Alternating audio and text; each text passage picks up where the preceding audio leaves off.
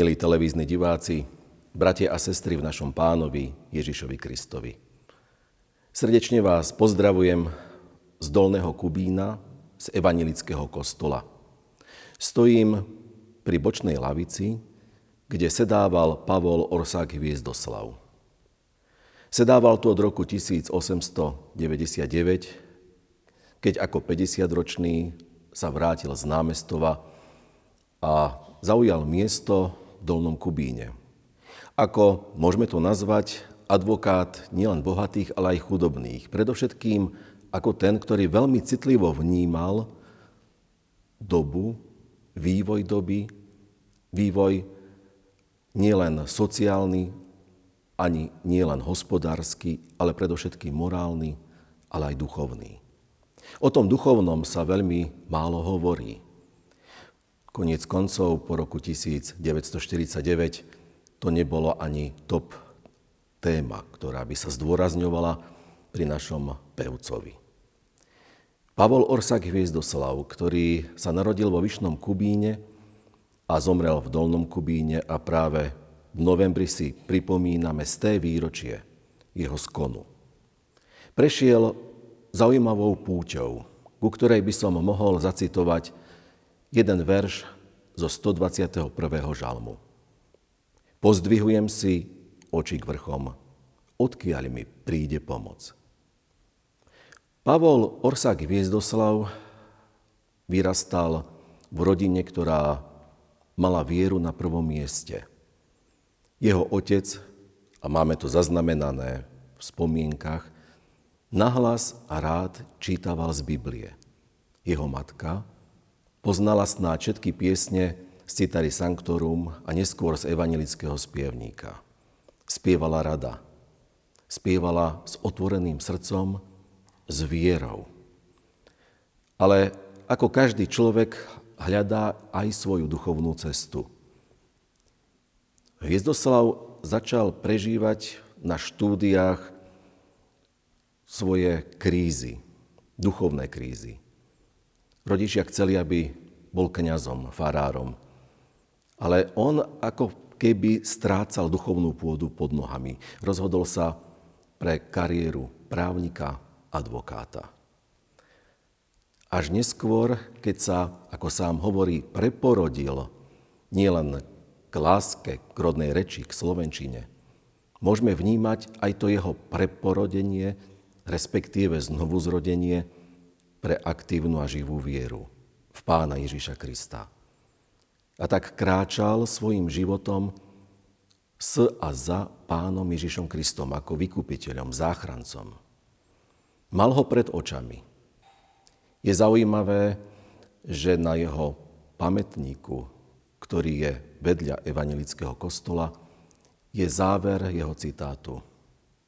Že zblízko, pane, to vidím, slyším, cítim. Je to vyznanie, ktoré nikto nezničil. Ani doba v druhej polovici 20. storočia. Hviezdoslav písal mnohú a veľkú tvorbu, nielen inšpirovanú Bibliou, ale priam vchádzal do psychológie postav, či už Hagar, alebo Herodesa, Kaina. Napísal viaceré náboženské piesne, žalmy, mnohé prebásnil, mnohé vytvoril.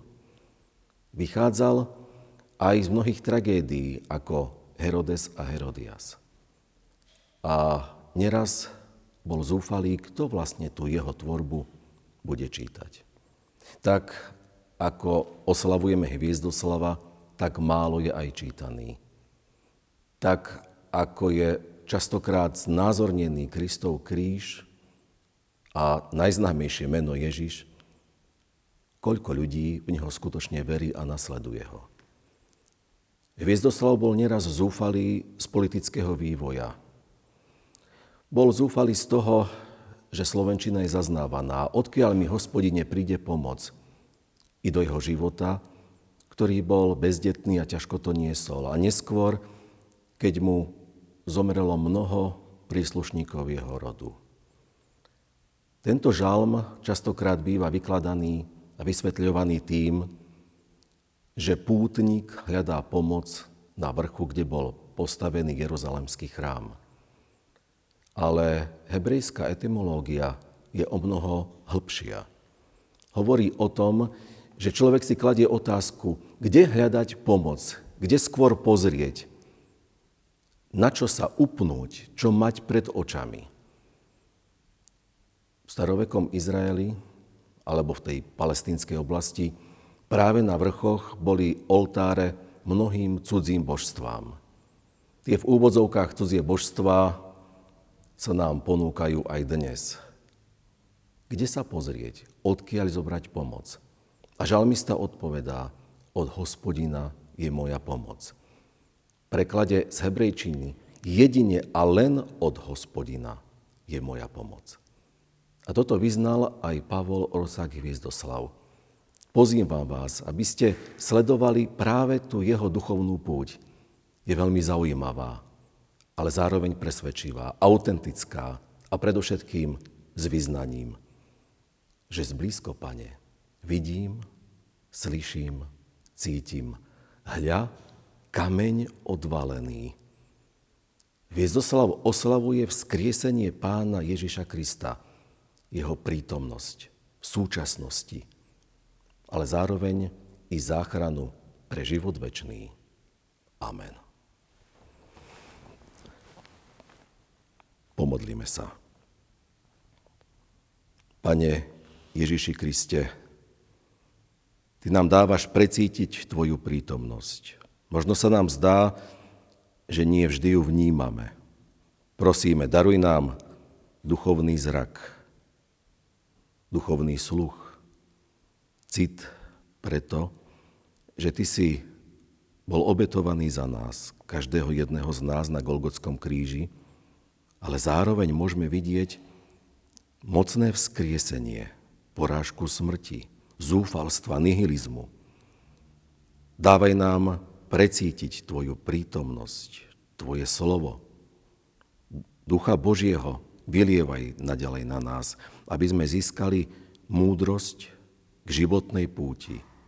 A veríme, že s Tebou i tam, kde je temné údolie, prejdeme do života večného k večnej radosti. Ďakujeme Ti za pamiatku našich predkov. Nech ju dokážeme správne uchopiť. Nech si dokážeme zobrať príklad z tých, ktorí prechádzali ťaživými životnými udalosťami a predsa našli v Tebe, hospodine, pomoc a záchranu.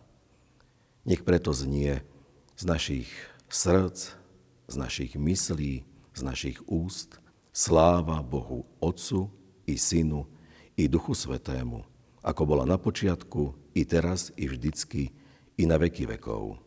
Amen.